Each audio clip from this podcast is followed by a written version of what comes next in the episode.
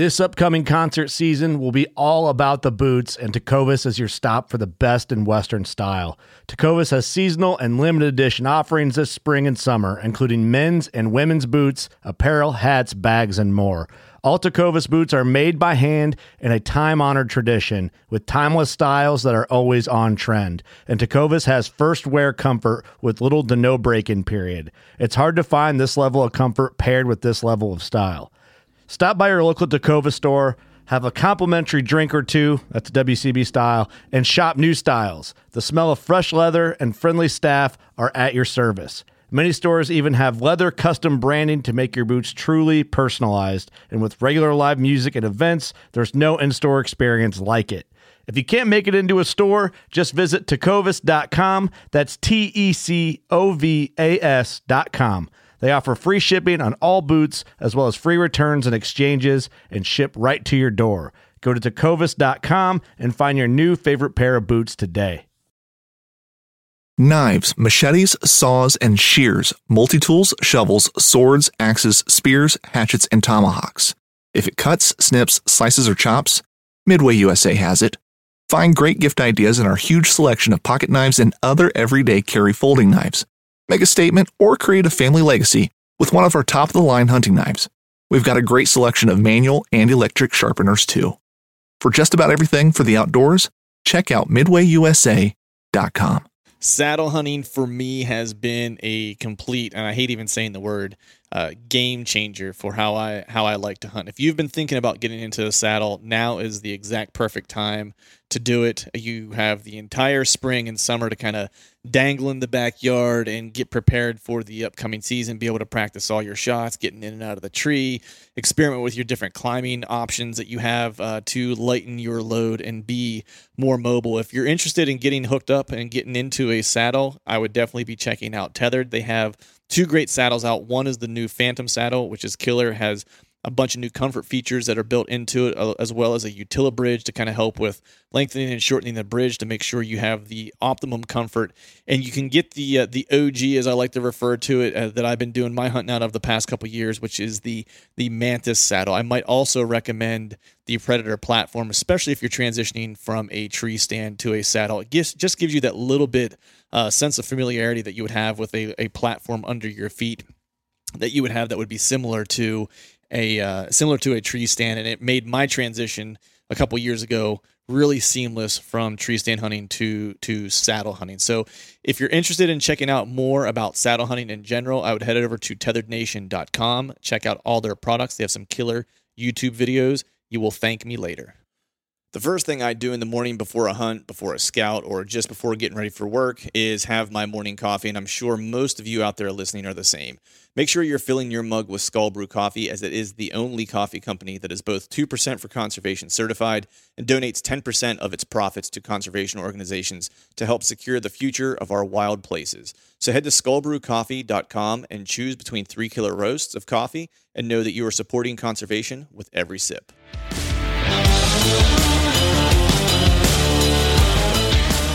Welcome to the Truth from the Stand Deer Hunting Podcast brought to you by Skull Brew Coffee Company. I'm your host, Clint Campbell, and you're listening to episode number 177. Today I'm joined by the Magnum herd bull himself, Chancey Walters. So stay tuned.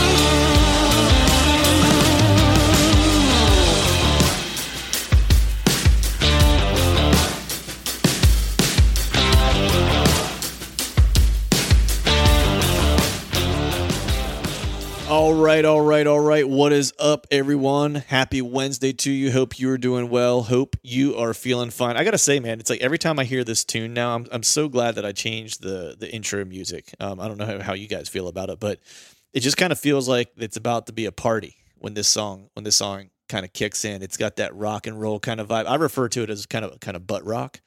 Um, it's a little bit, you know, southern rock. It's got a little 80s flair to it. Makes you want to tap your foot, stomp your, you know, start kind of stomping a little bit.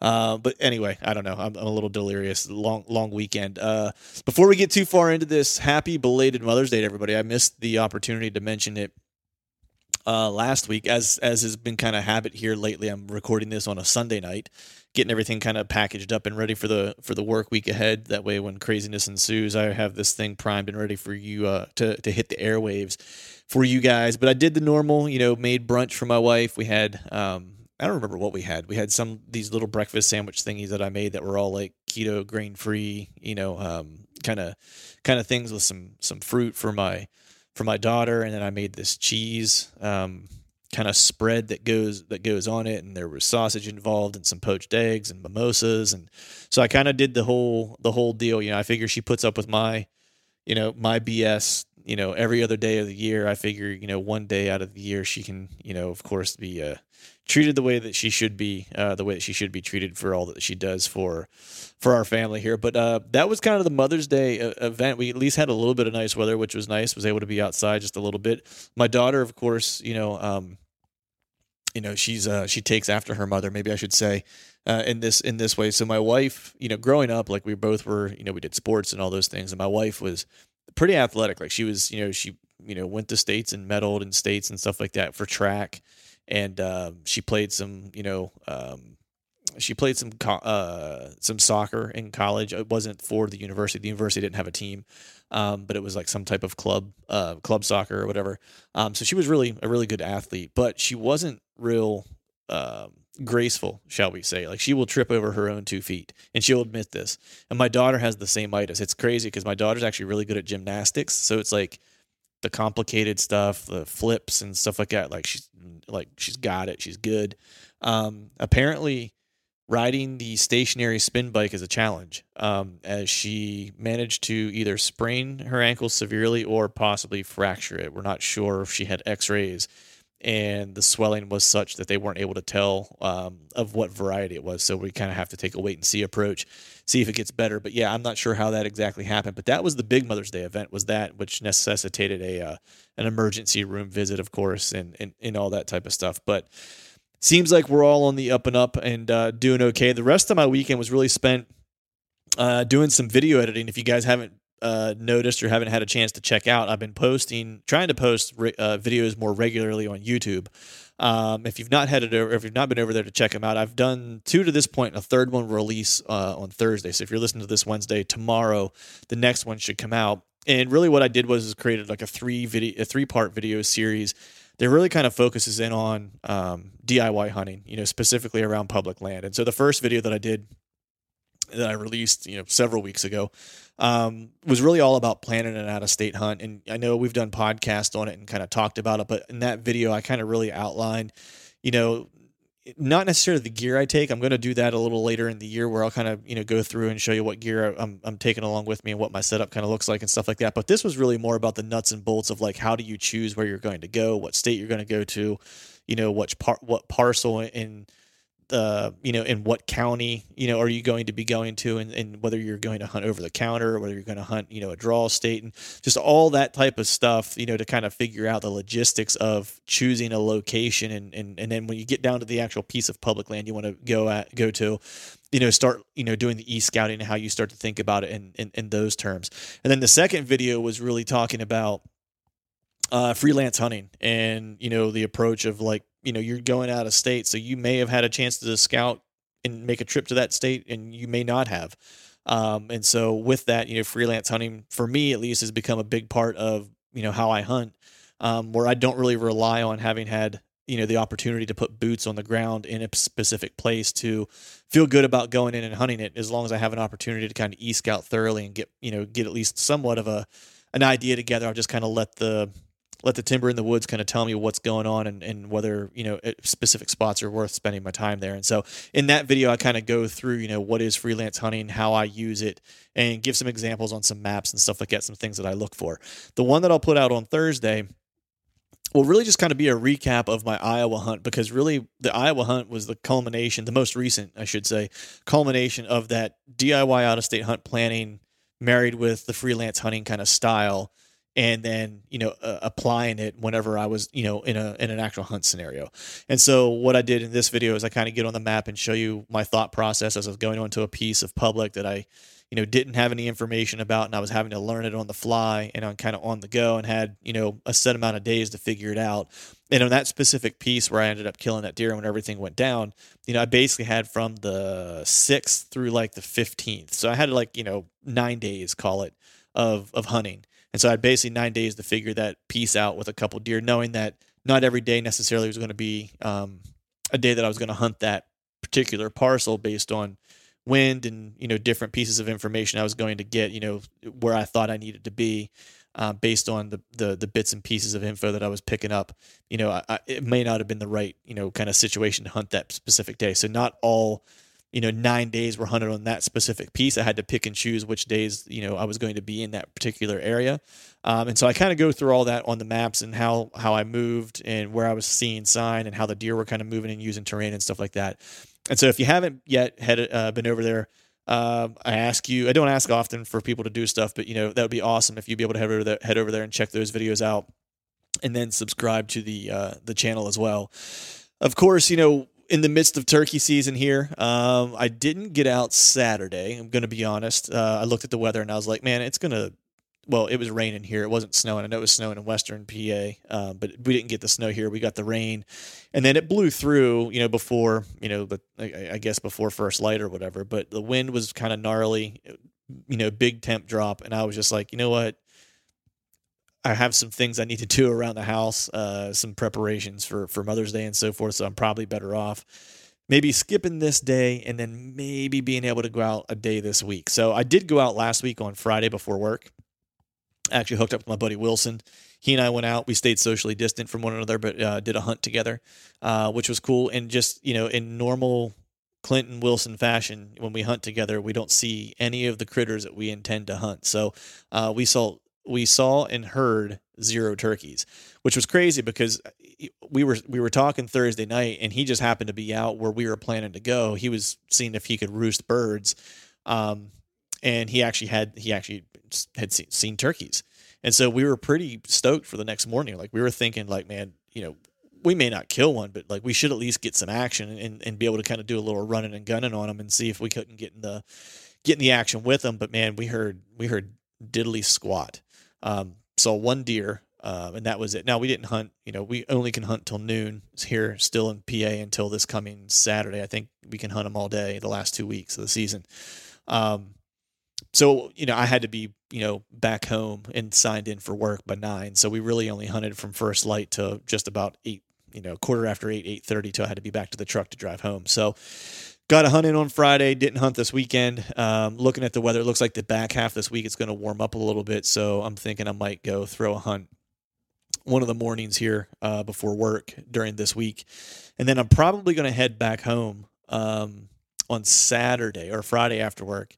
And for a couple reasons. One, I'd like to get a turkey hunt in on the farm because literally that was kind of my plan was to head back to the family farm and hunt turkeys because there's turkeys there, and three guys three birds killed, and odd part was is they all killed from the same exact spot. And so there's still birds there. So I may try to get back there this coming weekend. At least that's my plan because it, for two reasons. One, because I'd like to try to get in there and kill a turkey. Um, and two, I think I'm going to try to pick up the trailer this week. And that's the other thing I've been working on and thinking about and kind of worked on a little bit Saturday is that, you know, I'm a big, you know, if you've listened to this podcast for any length of time, like I'm a big research guy. So like whenever I get into an endeavor, whether it's a hunt somewhere to plan an out of state hunt or whatever, you know, I kind of dive in and I read as much as I can possibly read and spend a ton of time on the internet and probably overanalyze things. Um, and so I've been doing the same thing, kind of getting ready to do this cargo trailer conversion and just trying to figure out, you know, what what all do I need, what all do I want in there, what's going to be the best solutions. You know, am I going to use a generator for power? Am I going to use some type of solar? Um, you know, uh, battery kind of system or whatever the, whatever the case is. I actually even gridded out the like a schematic on my basement floor with painter's tape like the actual dimensions and then started kind of like taping out where you know like where, where we'll build the bunk beds where a counter will be where i have a collapsible counter Where will I put the power station? Like I started kind of mapping all this stuff out, uh, just because for me, whenever I have a plan, you know, I'm a, much better at at kind of you know getting through things whenever I have somewhat of a a guideline or a template because now at least I know it's like all right well I'll need this much wood I'll need this these many hinges I'll need you know and that way I'm not making 100 million trips to Home Depot to try to get this thing done so that's the other thing I've been working on and and and looking forward to and I think it's going to be really cool um, you know I'm looking forward to uh, to this setup and hunting out of it this year and um, you know Missouri and Ohio at least and then probably a couple you know little trips in Pennsylvania maybe to a couple of different places I've been really kind of jonesing to get up to um, kind of the Jim Thorpe area. Um, and I don't know that I'll make it up there this year, but it's one of the things I've kind of talked about where it's like I'd love to go up there maybe this coming winter and do some scouting, you know, and be able to stay for a couple days, you know, and the trailer will kind of be nice to do that, be able to drive up, stay in, stay in the trailer and uh, you know scout those those those mountains because that's some big woods, some some uh, intimidating terrain, um, and some interesting, you know, topography in that area, and would love to get up there and do a little scouting, and maybe even do a little turkey hunting in there, uh, in there next year. So, but with that, we have a cool show today. Uh, have on Mr. Chancey Walters. Some of you may know him from Whitetail Adrenaline. He's got a couple different products in the outdoor industry that he's uh, that he's developed. He is possibly, quite possibly, like one of the I'm trying to figure out how to say this. Like he is a straight killer, I guess is what I'm trying to say. And it doesn't matter what critter critter it is. Um, the crazy thing is, is, is for as good as he is at turkey hunting and, and hunting, you know, big whitetails, um, he's actually a better bass fisherman than he is those two things, self-admittedly even, uh, which is kind of crazy considering the, kind, the, the the type of whitetails he's he's put on the ground. But Chancey has that super aggressive uh, mobile style that whitetail adrenaline's known for, all ground and pound hunting.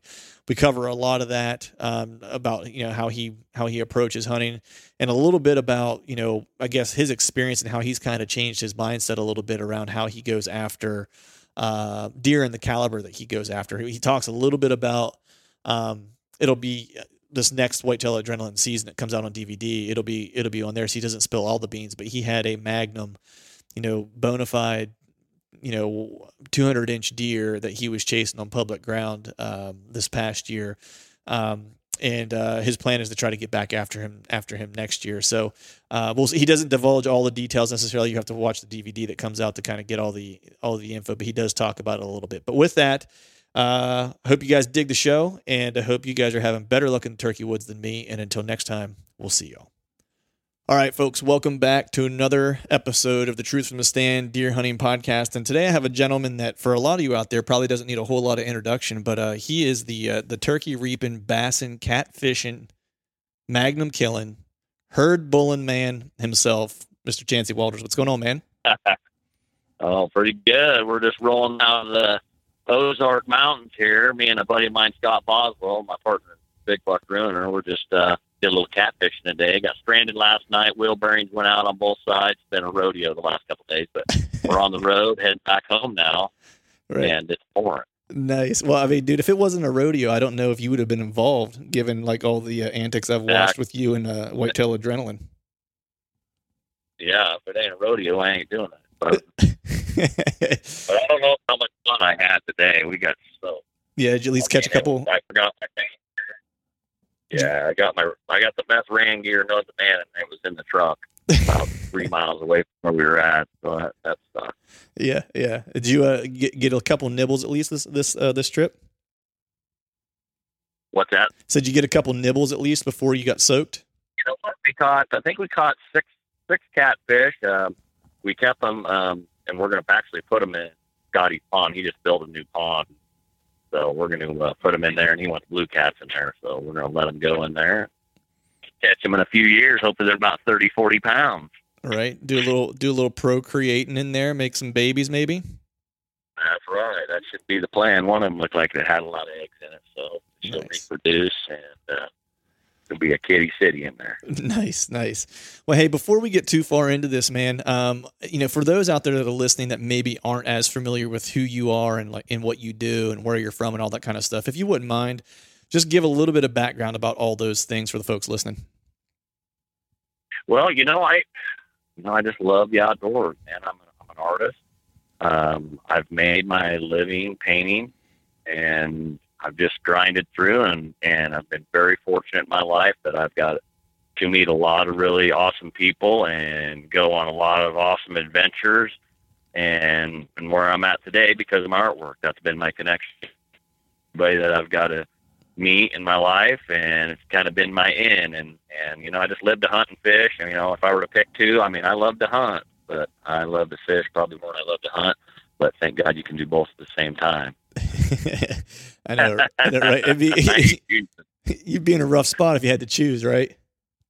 That's right. I ain't choosing nothing. I'm I'm I'm telling you, I'm going to do it all. I try to, and that's one of my products. I got too many coals in the fire, but you know what? I, I'm I'm loving life. I'm I'm living. I, I'm I I'm very very fortunate, and I'm living a great life, doing the things I love to do. I'm not rich. I don't make a ton of money, but I make enough to grind through and you know go hunting and and uh, and fishing. And I've got some help with different people, you know, in my fishing tournaments and stuff like that. So that's pretty cool. Nice. Yeah. I mean, I think I think as you get older, man, I think the one thing is is that you start to recognize that you know those who uh those who are are, are truly rich are rich in memories and adventure, right? Because those are things mm-hmm. that you take with you no matter the circumstances, right? Because you know we're you know people are in a tough spot these days with the the climate of you know the economy and all those types of things and um, and if you yep. bank on your um, on your happiness being associated or attached to you know what you do for financial gains, you know, or how much your financial gains are, then you know, whenever things like this happen, man, it really, you know, it's uh, it, it it's hard. And I think those who associate value to you know memories and adventure and things like that, like people always ask me at work how I'm doing, and I say I I literally my quarantine life and my non-quarantine life isn't any different. I was like, yeah. you know, I grind through work during the day. I was like, and then on my free time, I was like, I'm in the woods. You know, I was like, and yep. I'm still able yep. to do that. I was like, so aside from not being able to go to the movie theater, I was like, which I don't really do much of anyway. I was like, I, am not really noticing noticing much of a difference. Yeah. But, you uh, just got to grind it out in different ways, and you know, there's a lot of people that are freaking out. But uh, let me tell you, there's nothing we can do about it right now. You just got to grind through it, to get creative, and it's, it's kind of sad. You know, there's a lot of people that had lots of money invested in different things, and and uh, holy shit, you know. But I'm yeah. sure everybody's sick of the Corona talk. But yeah, you know, it is what it is, man. Yeah. You just gotta grind through this tough time. I don't know how long it's going to last, but shit, if I got to go live out in the jungle, trust me, I'll make it happen. right, exactly. Well, speaking of grinding, man, how was your uh, how was your whitetail season this year? You know what? There's a lot of lot. There were some ups and there was some big time downs. Y'all see it the DVD here. It's going to be a. I'm going to say. I mean, Jared think it's probably going to be just as good as Defiant, but uh, you know, obviously there wasn't a mega, mega typical. I mean, the one I killed in Iowa was a beautiful animal, but you know, I it was pretty. It's a pretty special deal. I, uh, you know, I shot that one. I think it was like the third or fourth day hunting in Iowa. Cleaned it. Next day, went out to Kansas and about shot the biggest deer of my life the first hour of the hunt. And wow. uh, yeah, there's some there's some things that happened, and uh, bummer it worked. It it didn't work out, and I chased him for did. I think I chased him for 20 more days. Jeez. Had a couple more opportunities, just never was able to, uh, you know, get him. If it was, if, if I were hunting private, I think I could have shot him. Right. So, I mean, we might have to go on tough next year if he wants to play game. Yeah, yeah. Get you get yourself a little bit of that knock on door access, and might be able to get after him. Yeah, I mean, see with this big two hundred, he wants to play games out there on the private. I'm going to knock on the door, and we're going to go in there and kill his big ass. He's big. I mean, he's real big. Like two two ten, two twenty. Wow. Was that Iowa or was that Kansas? Kansas, where he's at. Yeah. No. Nice. I don't. So you'll uh, see in the deep. I don't really want to give all the yeah give all the talk about it, but it's going to be good. It's gonna, it, it was a good deal. I threw a baby tantrum, but it's all good. When, you know, you mess up on a on a two twenty. Trust me, it ain't. You live for that moment your whole life. Messed it up, but I really think I'm going to kill that deer this year. Nice. It's just I know where he's at. I've seen him enough times. Everything that might be just part of the story. Right. Well, I couldn't imagine you know screwing screwing up screwing the pooch on a two hundo whenever like I about I was in Iowa this year and you know I'm from Pennsylvania so you know deer obviously caliber deer very different and, and I uh, screwed the pooch on a mid 140s eight point in Iowa in like the sixth day and that was enough for me to want to throw my bow across the across the lake. Yeah, yeah, like like a boomerang. I I, I yeah, it's crazy. Living in Iowa, you know, it, people think they're around every corner, but they ain't. No. Still got to work for them. Yep. Sometimes it'll happen the first day, and sometimes you won't even get a shot all season. So Yep. Yeah. everybody's missed them, man. I've I've missed deer. I've wounded. Don't mean to ever wound them, but when you're bow hunting, you just gotta you gotta you just gotta understand that things like that could happen, and and in the world of bow hunting, and you know, them deer move so quick when you shoot, and they're on high alert. I mean, they cut cookies, and you shoot them where you don't want to hit them, and it's a, it's a sad deal. But uh, Yeah. part of bow hunting. Yeah. W- But uh, you know, to quickly pivot just for a second before we continue talking whitetails, you know, I, you're uh, you're you're reaping some turkeys, man. I was watching some videos of you from years back where you were kind of like the the the the uh, the lead reaper, if uh, if you will. And I'm I'm watching your I'm watching your Instagram stuff this this year, and you got this turkey hat on, and Yeah. and I'm like, and and I'm curious, man. Like, what's your what's your setup for uh for for turkey hunting this year? Is, is does the hat play play part of it? And how close are you getting? Because I know you hunt. I know you hunt turkeys kind of like you hunt deer, like to get up all all up in their business. Yep, yep. No, I mean, there's the reaping stuff. I started it quite a few years ago, and I had the first video uh, ever on YouTube of doing it, and nobody, I've never seen another video. We got it going, and oh my gosh, it, it could have turned into really something great. Didn't protect ourselves on the decoy part aspect, but every other decoy company in the world made money on on my idea, which Right. that's part of it. Didn't protect myself. Nothing against them. They ran with it. But I'll tell you, I, I just brought it to another level, which I don't think I could market this this thing just because it could be dangerous, and you got to uh, you definitely got to be careful with it. I'm not doing it, in, you know, stupid spots. Something I don't recommend at home. But yeah, I do got a turkey suit, and I got a hat and a face mask, which is like the breastplate, and a fan that goes on your back, and you just strut up in there in their program like you're one of their own. That's crazy, man. Like, is it? I mean, of course you you killed a turkey, but I mean, are you are you full? Like, I guess let me ask it this way: What percentage of the time do you, are you fooling them? every time. Here's the deal: turkey hunting, turkey reaping. I'm telling you, it's, it's kind of sad to say, but it has dropped the population of turkey. You can see a turkey, and you can kill them with that thing. Like even if they don't finish, I mean, you can get within about 50, 60 yards of every turkey, no matter what. It seems like that thing. Mhm. I mean, there is a few times where they get a little weird, like I, I don't know, maybe they've gotten their butt kicked and, and everything like that. But man, that that suit or the turkey reaping style, I mean, you're you're you're going to get a shot at about every bird. I mean, if if you don't spook them before you get in there or something, you know. But it's pretty pretty unbelievable. But this suit is on a whole nother level. I mean, it is the sniffer's row of turkey hunting. You are right up front row, slam dunk, front and center. You know, got a decoy in front of you. But uh, you know, I'm not making these things to sell them because it's uh, it'd be something I don't think I could cover my ass off. right. For sure, somebody got shot wearing a wearing a turkey hat, a head on your hat.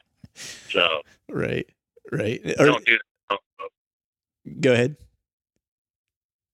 You can, but just don't blame my ass. right. Right. Is there going to be is there going to be some video of this? Uh, yeah, there'll be some clips. We, they've got a video of this last time. We've been filming it. I've had this thing for a few years. Um, actually, the per- first person that that killed one with buddy Scotty Boswell, he killed the first one with it just because he needed to shoot a turkey. I already shot one that early season. Built the suit, threw it on him first hour in the hunt, and he had him a magnum down at five yards with it. And um, and then we just been killing them ever since with it. Last year, I got two tags, four season tags had one day to hunt, split out there, two come running in. I dumped both of them, two tags during fourth season. And that was all shooting. But it was it worked. It worked really good, man. It really did. It was It's- pretty awesome. It's nice. I mean, you, you're pretty efficient with the turkey hunting, then, so that gets you into your uh, your bass fishing a little bit a little bit quicker. You don't have to worry about the uh, about the uh, one overlapping the other if you're killing them that quick, right? Whether you're just looking to stay warm during a hunt or need maximum concealment, the clothing you wear can make or break a hunt. At MidwayUSA.com, we understand hunting clothing has come a long way with more meticulously crafted camo patterns, advanced scent control technologies, and weatherproof options to withstand the elements. Hunters have to wait until their favorite season, but shouldn't wait on gear, which is why Midway USA offers super fast shipping. When you're ready for your next system, log on to MidwayUSA.com. yeah, yeah, yeah. No, the the bass fishing is uh, definitely my thing, man. That's what I love to do. And and this time of year, you know, you kill some turkeys, but it's bass fishing season. But here's the problem: is with all this Corona stuff, all the big tournaments that I have planned to be fishing are all postponed. So it's going to be a midsummer, late summer, um, fall type type deal. Fish fishing the Central Series Bassmasters and the FLW Toyota Series. Right. And I pretty bummed that stuff's not yeah, it's a bummer, man. It's uh, it's jacking up a bunch of people's programs this this year for you know tournaments or even you know archery shoots and, and stuff like that. It's just a, it's kind of a bad deal all the way around. You gotta, you gotta, these are expensive. Got a few people that believe in me and to make a hell of a run for it. I will make it. Nice. So what? So I might need to on another a different time. Might need to pick your brain a little bit on bass fishing because I'm getting ready to. Yep. I don't. I don't do well. Put it this way. I don't really do much fishing at all. I grew up trout fishing. Um, didn't really yeah, ever hey, do. I love trout. Yeah, yeah, and well, just in Pennsylvania, you know, bass fishing wasn't necessarily a, a big thing in Western PA. It's a bigger thing here on the eastern part of the state where I live now. Um, you know, where fishing is just you're closer to the ocean, so there's just fishing in general is a bigger is a is a bigger deal. And I'm getting ready to uh, get in a kayak for some water access for deer hunting. And I was like, well, I'm going to get a kayak and I'm going to use that to get some lake access into some hunting spots. It's like I might as well start, you know, getting a line wet too and doing a little fishing. That way I can spend a little time on the water in the summer, maybe put out some trail cameras at the same time or whatever the case is, just make a day of it. So I might have to pick your brain for some, uh, for some bass tips, if you will. You got my number now, so you can hound me all you want. Right. So, uh, as far as the, you know, getting back to deer hunting, man, you know, how did you, how did you get involved with, with Jared and Whitetail Adrenaline? Like, how did that marriage kind of come about? you know, it was probably I think it was the first or second year I started traveling around doing trade shows selling my turkey feather painting. And I met Jared and he was he had a booth. I actually was cruising around there. I was definitely single at the time and I went walking through there and I seen this good looking blonde sitting at this ten by ten booth slid over there and you know started flirting with her a little bit. And I seen it had DVDs, and all of a sudden Jared popped up like Jack in the Box behind the booth. Probably met. That's hilarious. But anyway, we've been good friends ever since then, and and uh, loved the the the the you know what he was doing with his videos was a little something different. And then you know they started going ground hunting. And um, I suppose that was probably 10 years ago when I met her, maybe more, probably 12 mm-hmm. and he started doing the ground hunting, and I was hunting private and, and everything like that. But it was nosebleed private. It was no leases or none of mm-hmm. that stuff, food plots or none of that. I was in the cow pastures, bud, killing big bucks. But um, I ended up meeting Jared, and Jared would come down and stay at the cabin. He was hunting different public pieces, you know, around Des Moines and stuff. And um, I would actually, you know, he, he's like, man, Chance, you need to do this. And I'm like, you know, I haven't really wanted to make the switch yet. And finally, uh, I lost some ground that I was, you know, that I loved to hunt. And finally, I was like, you know what, I got sick of all the, you know, everybody and their dog's a bow hunter now, which is fine. You know, everybody loves the sport, but man, it just flooded market now. So, you know what, I was like, I'm in, Jared, let's do it. And it's been stress free ever since, you know. Obviously, you know, chasing big bucks is not stress free, but just Right. the whole having fun thing has made it fun again. So I'm, I don't, Right. I ain't worried about it. I just go out and hunt, and if I see a beautiful eight pointer, I'll shoot it. And if I see a giant, I'll shoot it. But if I see one like I did last year in Kansas, then I'm gonna lose my mind and definitely try to kill it. Right.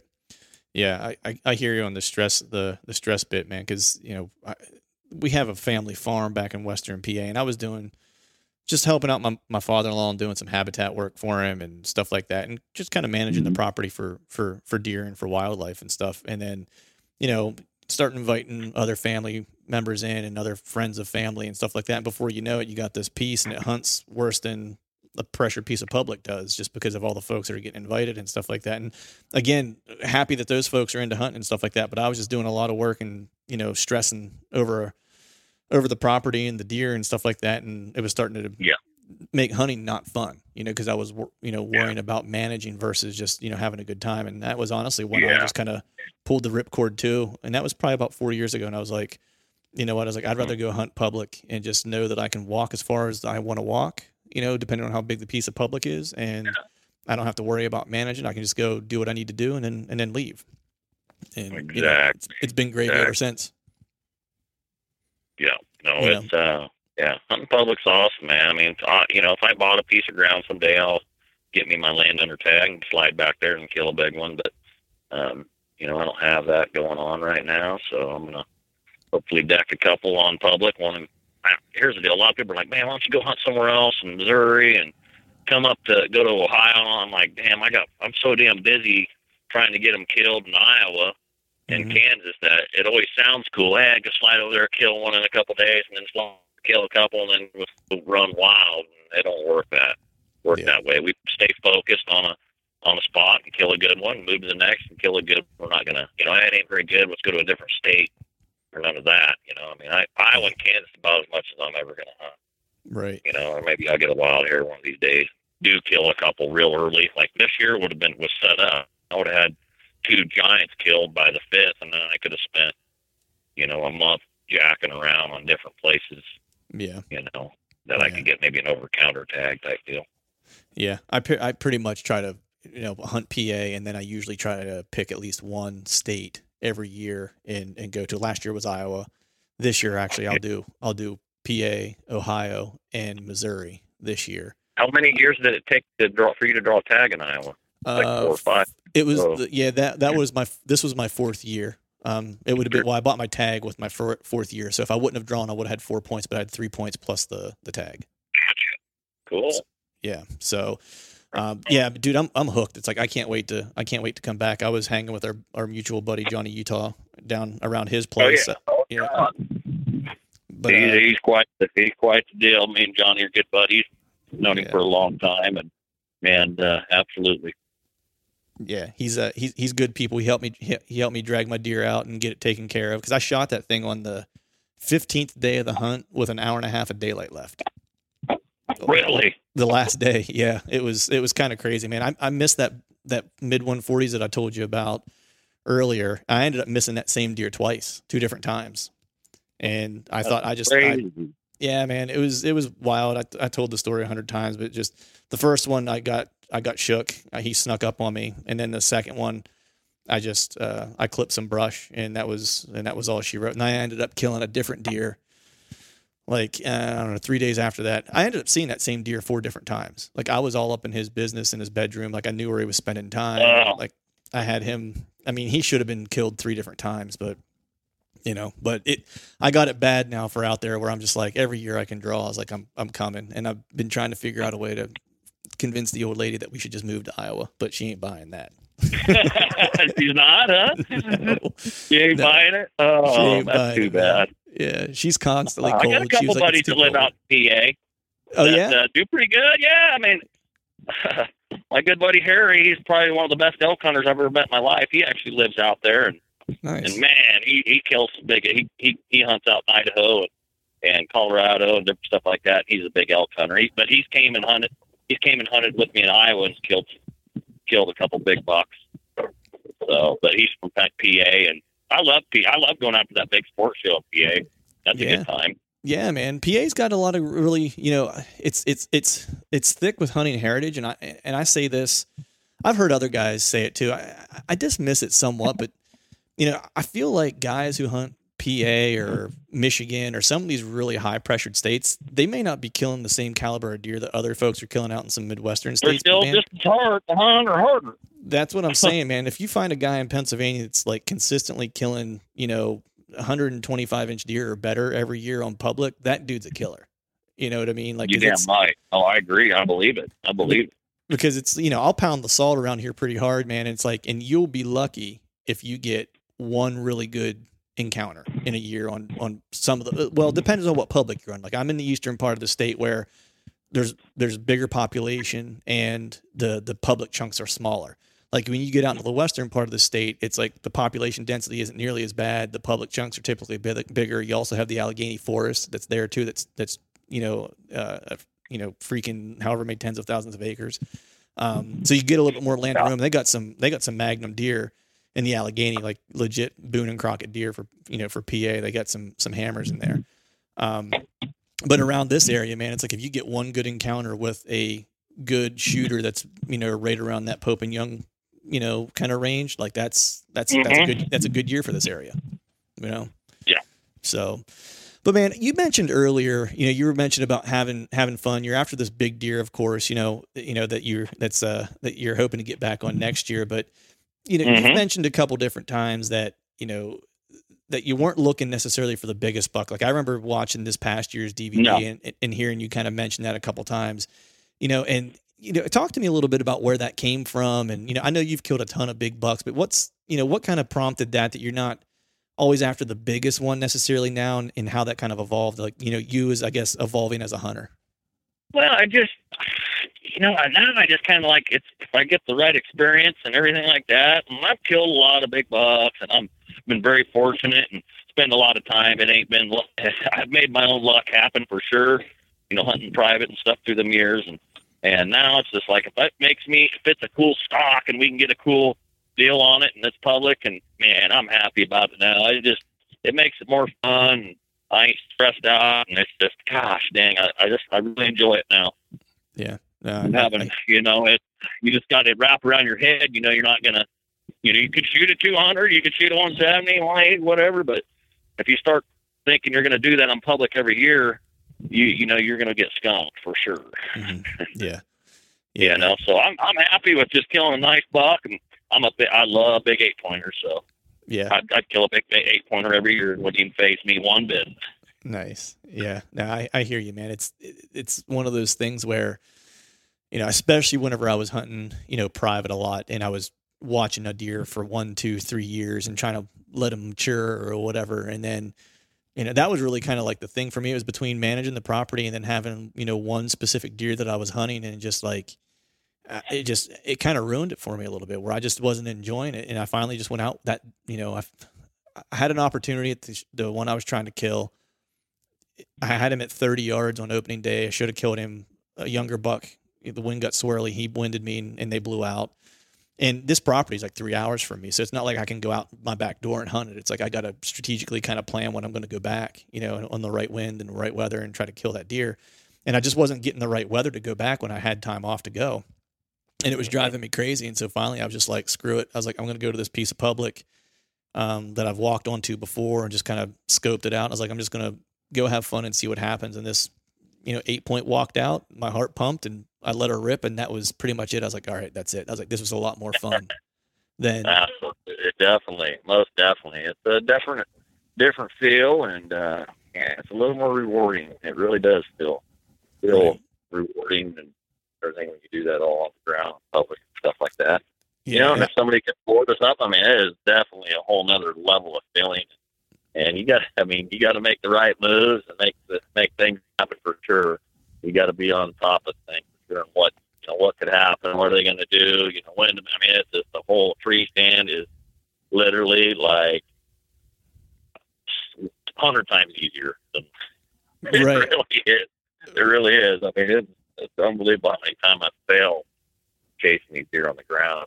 But you learn from your mistakes. Uh, you mess up, you go, you got to get right back out there. You know, I'm, I'm one of the guys. I'll, you know, I'll complain stuff like that, throw a little fit, but uh, I'll be back right at back in you know, about an yeah. hour or so. Yeah, I'm I'm the same. I'm the same way. Where it's like I'll get a little bent at you know for a minute, and then uh, call myself a few choice words, cuss myself out, and then you know pick my lip up off the ground, and then get back after it. You know, so. Mm-hmm.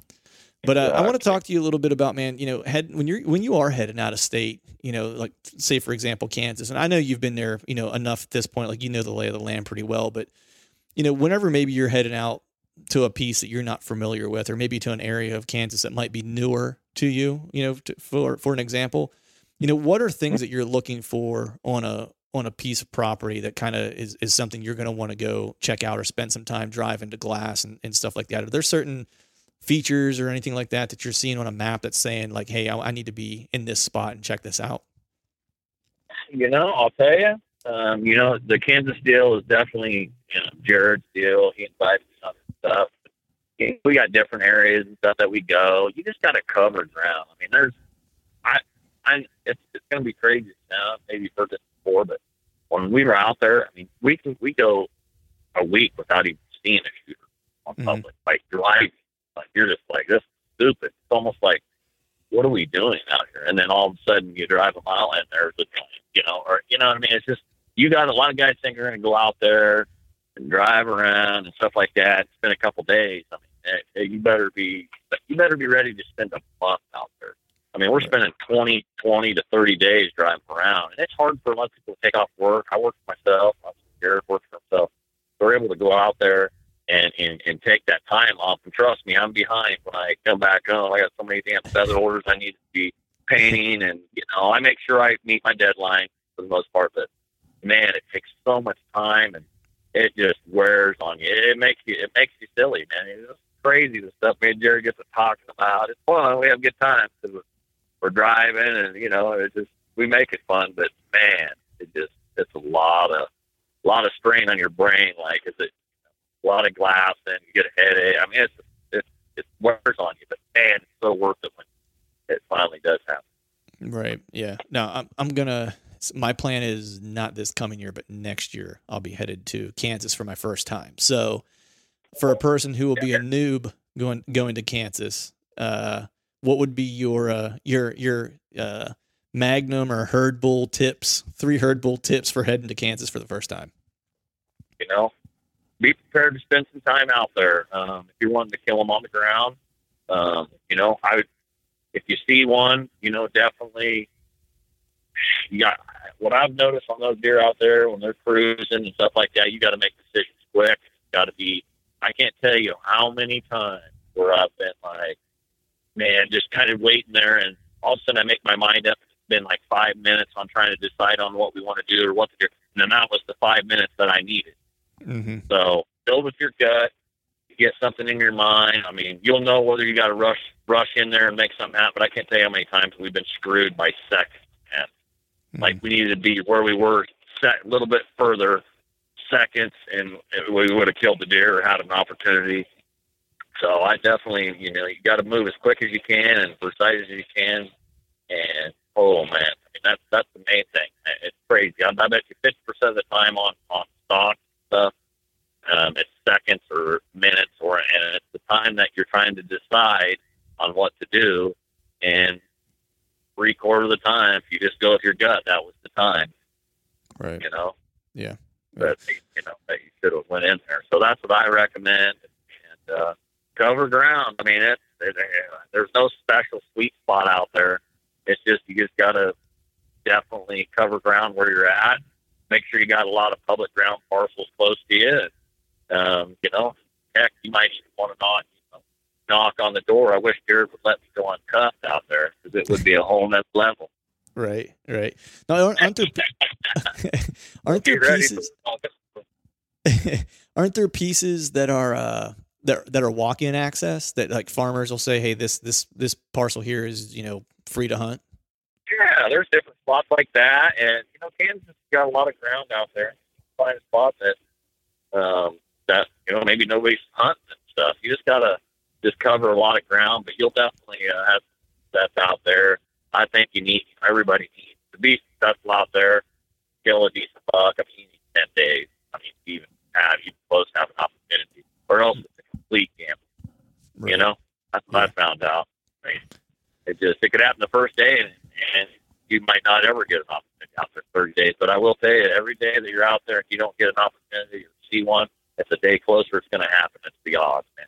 Right. It's definitely you're not going to just go for years and not see. It. I mean, it's going to happen. So be prepared. If it ain't happening, you're definitely it's it's on it's it's on its way to, to you're you're on your way to spot a good one, have an opportunity at one. Just just how it is.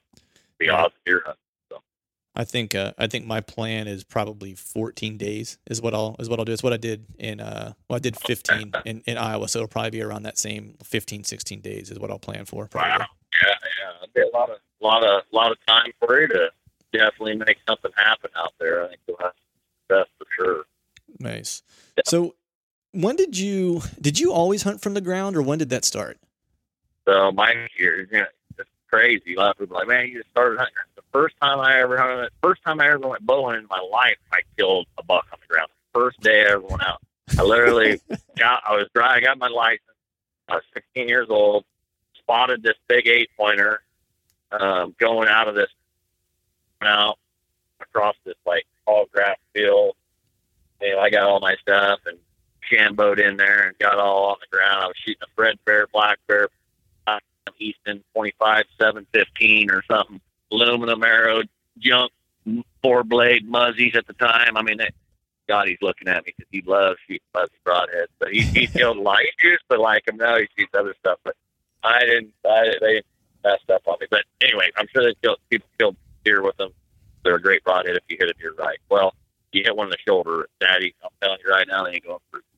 Right. So, for me, for me, but I was shooting a really low poundage bow at the time. It's like 50 pounds. And uh, anyway, I seen this buck. He come out of the timber and he starts working his way toward me, and I lost visual with him. So I grunted at him. I grunt with my mouth. I grunted, and all of a sudden, this deer just appeared right there in front of me at like 10 yards. I come to full draw when he wasn't looking, and I thought it was the big buck, but it wasn't the big buck. I ended up shooting it anyway. I didn't care. It was my first buck with the bow Right. and I literally shot him. He was 10 yards broadside. I let the arrow go. I think I was so jacked out of my mind. I let the arrow go and I shot him square in the butt cheek. and I hit the I hit the main vein. He ran probably he went about 100 yards piled up. right. the first Jeez. deer, but the first deer was on the ground. I was shot him from my knees, and then uh, then I tree stand hunted, you know, ever since then, and uh, and been killing them on the ground ever since. Deer got me doing the crawling and brawling in. So Man. and the decoy thing, you know, that all kind of came about because of the turkey stuff. Turkey, Yeah. I was gonna decoys. I was gonna ask you. deer ab- decoy out? Yeah, I was going to ask you about how you, I mean, how you deploy a decoy because that's two things that are going to be brand new for me this year. Is you know I did a little bit of uh, hunting from the ground last year, and it was just one of those things where I've walked into so many, especially pieces of public, especially here in Pennsylvania, where most guys aren't hunting from the ground. And in a high pressure state like PA, I can usually find little pockets of areas that guys won't hunt because there's no trees to hunt. Um, and Yeah. that was really one of the reasons why I was like, all right, I got to get more proficient at hunting from the ground because I think I'll have better opportunities because some of these places just aren't aren't touched. And then from there, it's like you know I've been watching you know you guys' DVDs and stuff like that, and you know decoying is is I, I really never I personally just didn't see a use for it for the for the longest time until I started really considering hunting from the ground, and then I was like, all right, I need to figure out how to put a decoy in my in my in my arsenal. So give me some of your tips man for how you how you like the decoy how you like to use it how you like to set up like do you want the deer Yeah. coming directly into it do you want it to be off to the side do you want them focused on the decoy and you're set up somewhere else i mean how do you how do you really like to use it Yeah. Um, you know, the first, the, the, the decoy that we use out there, uh, Jared, Jared and Jay were the first ones to really try it out, see how it worked. And Jay shot a really nice one doing it. So they the ones that kind of got the, the deer thing started with it, like figured out that it is going to work just like the turkey, um, turkey reaping, pretty much deer reaping. And, you know, what, what I've noticed out there working it, not every circumstance is gonna you're gonna you kind of got to go at the fly. Like, is this going to be a decoy situation, or is this going to be a situation where we just need to get in as close as we can um, and, get it on it? But the decoy that we have, you know, I've noticed whatever, like the the butt will be to the if, if you're holding it, the butt will be out to the how's layout? I think it's out to the left and to the right. So the deer would be aiming to the right. Then deer want to go and try to come to the head of the deer. So I mean, that, they definitely want to try to come downwind of the deer a lot of times. But if they have a visual of the deer decoy, they don't necessarily come downwind. If they see a deer, they're not going to go downwind of it most a lot of the times. But Hmm. when you're in that decoy situation, you'll be able to shoot them before they get downwind right most of the time. But Right. you know, it, it it don't work every time. But I'm telling you right now, there's been a lot of times where we wouldn't have had it, had the opportunity, and it's gonna. I mean, we're gonna kill a big buck with that damn thing. I mean, really, really, it's really gonna happen. You can get up on them. Um, the key is you you got a deer out there.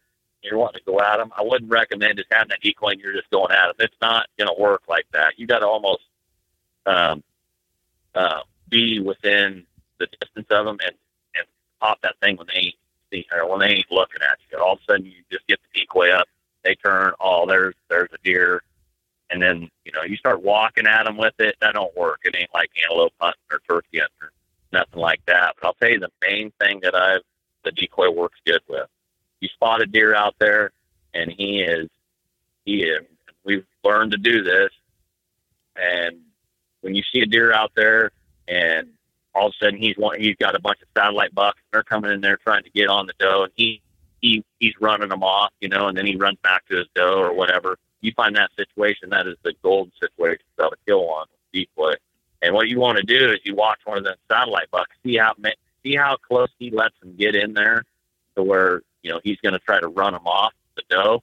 You can figure out like a lot of times it's like 50 to 100 yards, and all you got to do is sneak in within that distance, you know, with the wind being right and everything, and pop that decoy up. And if he sees that sucker, he's going to come in and try to run you off just like he has all the other ones. Hmm. And you know, and then you got to, but you still got to play it. You know, where's another other satellite box? You run into problems there. There's so many things that's got to go into play to make it work. and man, it works like unbelievable if you get that situation. Are you using it? It sounds like you might be even using it more like less to like bring the deer toward you and more as a as a distraction, so you can either get in position or get drawn or whatever. Is that fair? Um, you know, actually, I like to if I if I want the deer to come, that's when I'm using it. I usually don't use it to distract them, but um, there's been situations where that that's been this, not a ton of deer behind them. Shot two or behind that thing. A lot of my deer that I've been killing on the ground, I've been I watched where they bed and uh, you know played the wind and, and snuck in there and killed them on the ground that way. Mm-hmm. Decoy deal. Trust me, you you got to have that thing ready to go when the situation's right. So, right, you right. You can't. you can bring it in there on you. Yeah, you bring the decoy in on there, and if you feel like it's not going to be a tool to be used on the situation, leave it lay and finish your finish your finish your sneak. You know. That's, yeah. Uh, that's how we. Right. So I, I want to talk to you a little bit. I'm glad you brought up sneak because I want to talk to you a little bit about you know how like what your process is for for doing that, man. Because you guys get in, insanely close. You know, I, I would say I've never I've never been that close to a to a big buck on the ground. I've been close to some young dumb deer that have let me get that close in the past. But uh, you know how you guys are closing the distance is just kind of insane, especially with how kind of aggressive you guys are and how quick you move at times. You know, and I know at times you guys have to slow it down to kind of get into position, but you know, I, I know there's yep. times where you guys are like, we got to beat feet to this point over here because he's going to cross there, and you guys are just a helling across the field or or through the yeah. timber to try to get to a spot. But when you find a buck, and say you're glassing Kansas, Iowa, wherever, um, and you're glassing, you finally kind of spot one. What's your kind of like process, like first mentally, and then what is your physical process to try to start to get yourself into position? Okay. You know, if I'm out there and all of a sudden I'm cruising around or I'm out there and I spot one, spot one, first of all, I want to see if you have a doe with him. Is he, is he, is he looking like he's going to bed up or is he chasing a doe? Is he working? Is he cruising? And then if he's cruising, obviously you got to figure out how to get in front of him and have him not, you know, smell you either. Because, you know, as much as the big buck ruiner works when you're out there and you're driving in the van and going in a gas station, you, you got to play the wind more than anything. Mm-hmm. But I will tell you, you, you got to figure out what the buck situation is, first of all. What's he doing? What's, you know, why is he there?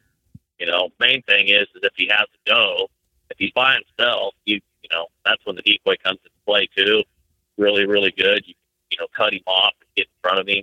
But if it's, if I be spot a buck, you know, I want to, I want him to bed up. Hopefully he beds up on, on private or on public and we could sneak in and kill him. And uh, for your sake, I mean, you might you might spot one, and he might be might bet up on private tech, and I'd be knocking on the door, sliding in there. They'll probably give you permission, mm-hmm. especially if it's an open spot. A lot of these guys got permission on timbers. They got all the timber locked up. That thing push them them big ones. They like to push them does out into the open, keep them out there and away from where all that you know all the traffic is with all the other deer, and they like to get them out in the open. That's where I like. That's that's definitely the key spot to to uh, to uh, get on them. But if I have a situation, they got a doe, you know, most of the time they're going to bed up. If they got a hot doe, they're going to you know bed up right there somewhere, and I just figure out how to get in on them. Hopefully, the doe's in a position where she can't see you. That that's a you know one aspect of going in on them. The other is just you know just cutting them off and or getting in position to call them in. You know, we get we do a lot of calling, you know, blind calling, or we get into position. We can't get to the area to cut them off. Equip, he's calling.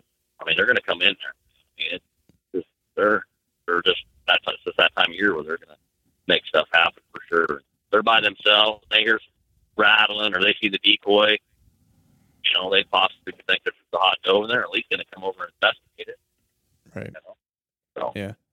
So is Yep. there is there a time frame like so say say you're seeing a buck right and he's he's getting ready to bed down or he or he is bedding down or whatever is there a is there a time frame that you like to start to that you kind of look for to make your move that, that you've kind of figured out over the your years of do, you know over the years that you and Jared have been doing this where it's like hey we know that like if we know there's a buck in this bedding area because maybe we glassed him you know an 30 minutes ago and we had a visual but we lost a visual of him because he went over this little knoll or this little through this hedgerow that we can't see through and we know he's going to be bedded over in that general area.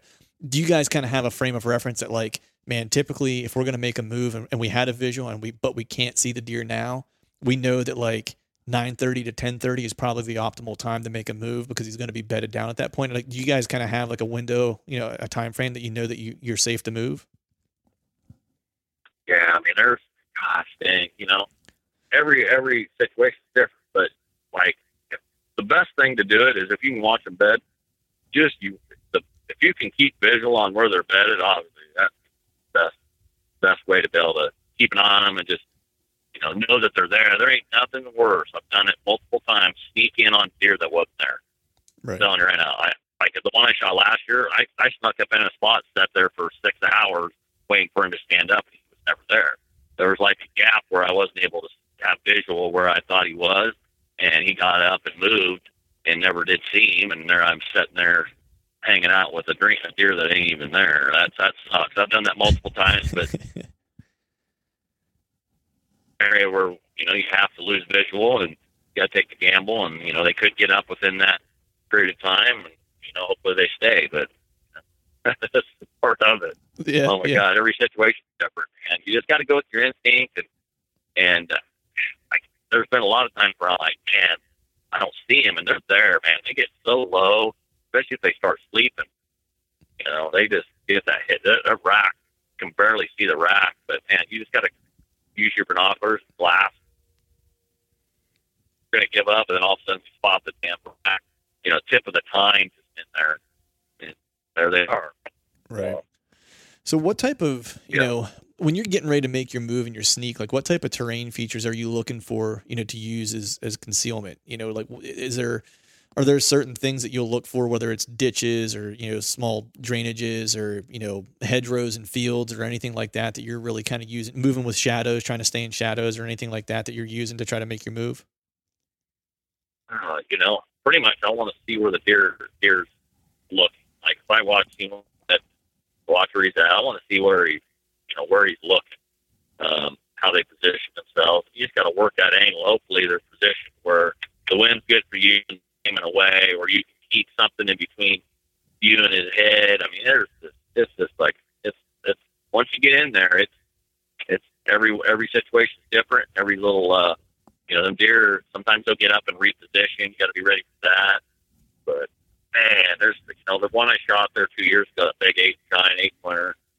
Um, he was that was an unbelievable hunt. He was it was one of those situations where I spotted the two does and he was laying down below there. We didn't see him until we put the binoculars on the does, and he was down there hiding. The does took off. Anyway, he got he took off running behind the does. We drove up the hill to see where they were going to run, and the does just kept running, and he never followed. I knew he'd lay down up there.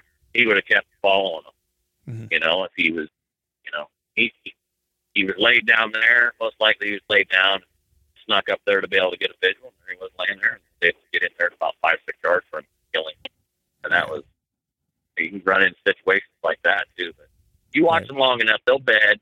You know, open situations are going to be you know you got timber situations you can't you ain't to see them bed you know you got to get in there close to where they are and uh, do a little rattle and they might come running in. That's happened some too. Right. So, So there's no real you every uh, you can't plan on a deer being somewhere. You just got to go until you spot a good one, and then you know dissect that situation. Situation. right, right, and let the kind of let the uh, let the events that unfold kind of dictate what your plan is. Exactly. Yeah. Yeah. So with that, man, like when you're playing, so like when you're playing the the wind, is there? Because I talked to Jared about this a little bit. Is there? I'm trying to figure out how to ask this. Like, so you always want to, you always want to be playing the wind, but is there a distance at which that you're not really concerned about the wind, and at what point do you start to really kind of consider the the wind as it might now start to impact, you know, the deer getting nervous or you know, or whatever the case is. Like, and I'll just give you an example. Is it like, you know, if I'm 300 yards away, like I'm not worrying about, you know, if I have a, if the, if the deer is bedded to the, to the north of me and I've got a direct south wind, it's like if my path to get there is north to south, I'm going to run that north to south until I get to about 150 yards. And at that point, I'm going to have to start cutting the wind because that's when he's going to probably start to get nervous. Do you have any kind of, like in your mind, do you have kind of like a, any type of process like um, that? And I've had them things where you you don't think they're going to smell you, and you run a little gap just to think you're going to try to get them things. They're gone by the time you get up around. Um, you know, you just got to take the gamble. If it's the only situation or the only way to get in there, and you got to you got to go, and, and maybe the wind's going to blow toward them or whatever. Uh, you got to take the gamble. I mean, I've done it. It's worked. That's why you just got to definitely keep yourself covered up um, as much as you can. Here's how I look at it. It's going to make big sense for you. A lot of people are out deer hunting. They every section's got houses. Deer know what the All right, folks. Sorry about that. We had a little technical difficulty. Chancey and I are here talking as he's coming back from uh, doing a little cat fishing. So he's kind enough to to wedge us into his busy schedule. But what we were talking about there, man, was uh, right before we got a little wonky with the tech. Was um, I was asking you about you know you cutting the wind and when do you really start cutting the wind? Like what's that yardage marker? And you kind of just started talking about you know the way land lays out now. There's so many houses and homes around and stuff like that. There's so much human stink around that the deer are kind of inundated with it. And then I think that's where we lost lost each other. Yeah. I'll tell you, here's how I look at it. Deer are always going to smell you. You just want them to be able to not pick up your smell 100%. They're always going to smell smells. You know, like I said, you, there's houses around every section you hunt most of the time. They, they smell people all the time. They just know if it's within their arm's, di- you know, distance where they're at. Like, I mean, that's why, I mean, we, we definitely drench ourselves with big buck ruiner, put it on as much as we can, and, and, and obviously control it, you know, take scent-free showers, stuff like that. But I'll tell you, you just got to play the wind, and if they do smell you, they might not. They they do smell you, they're just gonna be like, oh, that's just, that's too far. I mean, that's how they pick it apart. I Mhm. mean, because isn't it crazy how you see deer and stuff up the back people's yards Yep. and and stuff like that? They just they know they know where it's safe, and they know they know you know when it's when the smell is not in you know, Yeah. in a big enough. It just here's the deal: the big buck ruiner breaks it down enough that you can, you know, they can't pick you out enough. Just it just breaks it up enough that they can't they can't smell you. Right. I mean, it's just how it is. That It works. It 100 percent works. Use it for years. Definitely works. But cutting the wind, man, you know, you can a couple hundred yards, you can get away with it a lot of times if you got one bedded. You're, you're, you're to be able to get on them, you got to, you know, have them. You know, you got to let up your smell Mhm. to to get in there on them, and and well, that that's going to happen. It's part of it. I mean, if you have to do that, be able to get in them, sometimes that's the risk you got to take, and and it'll work a lot of times if you don't smell like a complete funk. You know, right. I mean- right. Right. you know? I, hear you, man. Some of the, some of those out of state trips, though, man, a shower is few and far between. I got some funk brewing on some of those bad boys. Say that again. I said on some out. of those out of state trips, uh, the shower is few and far between. So I got I got a good funk work in some of those days. I remember the one day last year I was walking through the timber, and I, I don't. Uh-huh. It might have even been the last hunt when I killed that deer, and I was I was walking hiking through, and I was like, man, what is that smell? And I was like, I kept smelling it, and then whenever I finally got to where I was hunting, I was like, well, damn, that's me. I was like, it was it was that bad, bro. Uh, you- hey, when that happens, you definitely got to play the, the wind. yeah, exactly. Yeah, you're smelling like that Yeah. sure. Yeah, it was one of those ones where I was smelling myself, Uh, but uh, which you know, hey, I got I got it done. So you know, it, it- I must have played the wind all right that uh, you know on that occasion. But uh, Yeah. You know, the, the one thing I want to ask you, man, I have two other things I want to ask you, and then I'll I'll let you kind of I'll let you get back to your evening. But you know, the one is, you know, did your do your how do you change your ground tactics based on time of year right? Like do you do you hunt slightly differently in the early season versus pre-rut and rut versus versus late season? Like talk to me a little bit about you know if you change it up you know at all you know how do you change it up and if no why not? Uh, you're talking just throughout the phases of the rut. no phase of the of the season so like beginning of the Yeah. season you know whenever it's really you know if you're hunting you know just say bedded deer or whatever like you're really probably going to be working that bed to food pattern Yeah. right you know and ground hunting because Exactly. it, it yeah. seems like ground hunting for rut like for me i would probably have an easier time picking it up for rut because uh, deer are going to move more frequently whereas if i'm trying yeah, to use it in early part of the year it's like i really already have to know where they're going to be or i'm really going to struggle Yeah, yeah. You definitely got to, you know, early in the season, you definitely got to just get on watch one. They're easier to pattern in. And even if sacrifice a couple days of hunt, staying out wide, watching what they're doing, Mhm. you can slide in. I mean, you can spot what one's doing exactly instead of rushing and they're trying to hunt a spot. A lot of guys do that. Mhm. I've done it multiple times.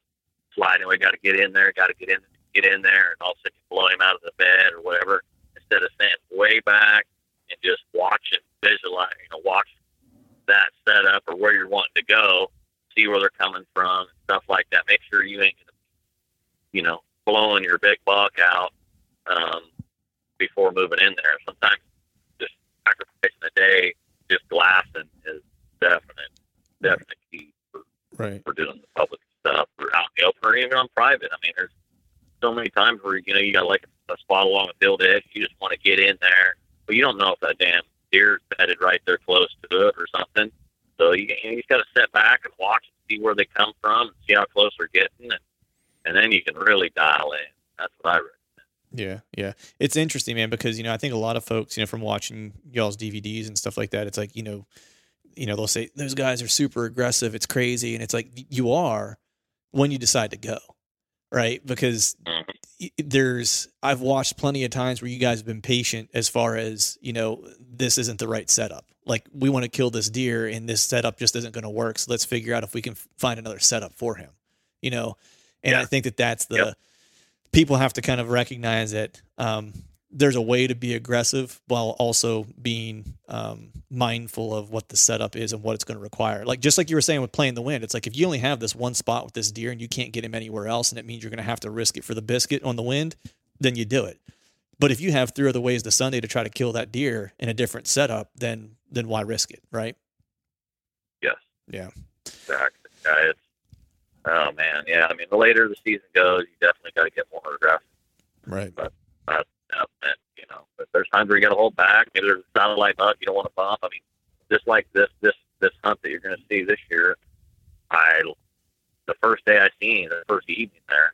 I mean, I could I couldn't I could have tried to get in there and get a shot on it. Probably could have, but I could have blew out a, a satellite buck or one of the other bucks, or could have blew the hunt and uh, would have never got an opportunity. Whether they would have ran to private, that would have been the end of the story. Well, I had to I backed out of there instead of trying to kill him right then, and you know, hope that he was going to be there close. He had a hot doe, just came into cycle. It was late October. Right. Um, he just popped in. He had, a, you know, that's one way to look at it. You got a bunch of bucks around. She probably just came in, and and you know, you're gonna have to deal with a lot of satellite bucks. That's just, you know, just when you think you're you're gonna be able to get in there and you're good to go, all of a sudden there's a, a puke buck laying out on the outside of them or something like that. You just got to do a lot of glass and make sure make sure you ain't sliding into something you don't know that's there. You know, the best you can. Sometimes you don't know and you can't see everything, but um, that's definitely key for sure too. Yeah, no, I, I I hear you there. That was my that was my experience this year. uh, You know, again on that Iowa trip, it was one of the I was walking through a CRP field and there was a ditch in the middle of it. I was trying to get to the other side of this timber line, and I just I happened to stop at the, as I as I crested the first kind of CRP field. And I was like, man, that ditch looks like a really good spot for a buck to bed. You know, and I was like, you know what? Let me just stop here, take a break. Let me do some glass and make sure I'm Yeah. not walking into anything stupid. I glassed for like 10 minutes, didn't see anything. This was a big learning lesson for me too. I bent down to pick my pack up and took like three steps and just boom, I just heard biggest animal I've ever heard hit the ground and took off running. And it was, I don't know how big of a, a, a booner, but it was a definite booner that was just tearing ass out across the CRP field. And I was probably man. only 50 yards from him when I, when I jumped him.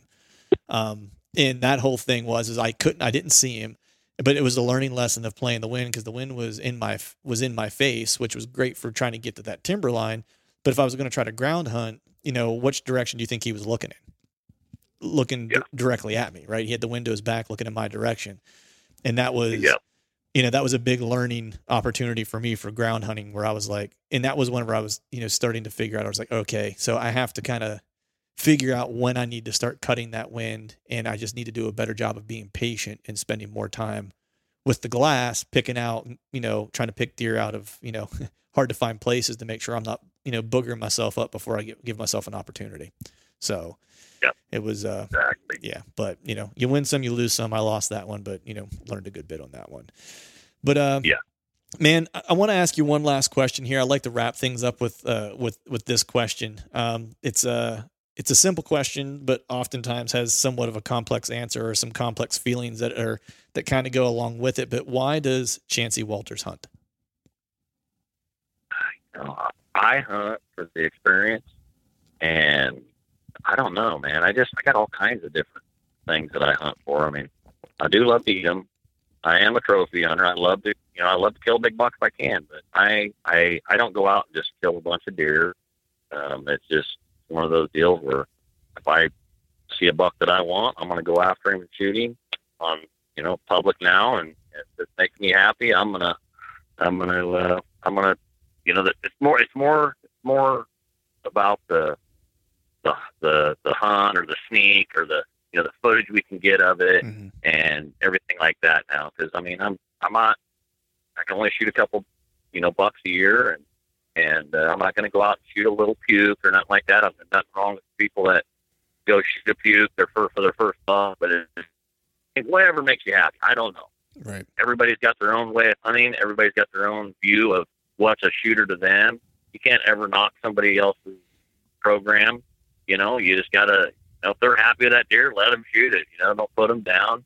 But you know, I mean, I'd like to. You know, do whatever makes you happy. Everybody's look of it's different. That's that's the hundred percent for sure. But Yep. you know, I love it for the enjoyment, the camaraderie. I mean, I just that's what I like. I, mean, I just love being out there and uh, you know making you know, getting a vision and be able to sneak in there and make something happen, or you know, plan out a, you know, plan out a hunt, but turn into a successful one. That's that's the best. Or Yeah. going after a certain buck. I mean, that's just, that's fun, man. Yeah. Uh, I That's hear why it. I do it. I hear you, man. Well, that was awesome, man. Before I let you get out of here, dude, why don't you uh, tell folks out there that are listening, um, you know, where they can find out more about you, where they can find out more about your art, uh, you know, and, and, and all the art that you do, how they can purchase it, and where they can find out more about the products that you uh, have developed and uh, uh, produce. Absolutely, man. Uh, you know, you can uh, look me up on, at Chancey Walters Art um, on Facebook. That's my business page for my artwork, and then uh, I have my regular page that does, I just post all my everyday activity, whether it's hunting and fishing and artwork and stuff like that. And then you got your Big Buck Ruiner page. That's up on Instagram and Facebook. And then Crank Wraps is a fishing lure application, and it's, we got an Instagram page and Facebook page for that. And if you have any questions on my artwork and stuff like that, just message me. That's where I sell everything. I don't have a website.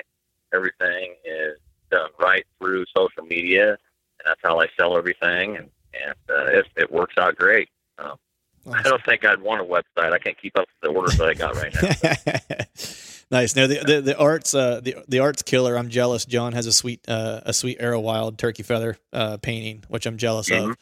And uh, I'm gonna I'm gonna, have, Yeah. I'm gonna have to get me some of the some of the big buck ruiner. I know he had some at his house, and I was trying to I was trying trying to commandeer it, but it didn't happen. So I'm gonna have to I'm gonna have to pony up Yeah, and try yeah. to get me I will definitely get. Uh, we'll get you a little VIP pack to Nice, strut in. nice. Well, the aroma. nice. you need. Get me the aroma that I need. That's right. For hunting from the ground, I got to make sure I cover up that smell, that funk I had going on. So that might be the ticket. That's right. That's right. That's right. All right, brother. Well, thank you, man, for coming on. I appreciate it. You have a safe drive, and uh, I'll talk to you soon. All right, folks, that is a wrap for today's show. I'd like to thank all of you for listening. And if you haven't yet, please head over to iTunes and leave us a five star rating and be sure to subscribe to the podcast. And hell, while you're at it, head over to YouTube and give us a subscribe there as well. I'll be super appreciative if you do those couple things for me. And before I shut this thing down, I need to give a big shout out to our partners who continue to help us make this podcast possible Tethrd, Exodus Outdoor Gear, Skull Brew Coffee Company, and Gumleaf USA Boots. And until next time, we'll see y'all.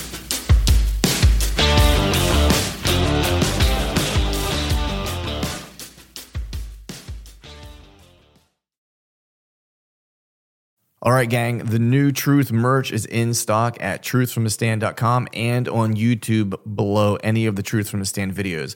I've got some new hats, beanies, t shirts, long sleeve t shirts, and sweatshirts. There's even a new do hard shit hat for those of us who like to embrace micro dosing adversity. So head to truthfromthestand.com and check out the new gear and use the code TRUTH, T R U T H, and save yourself some cash on the new gear.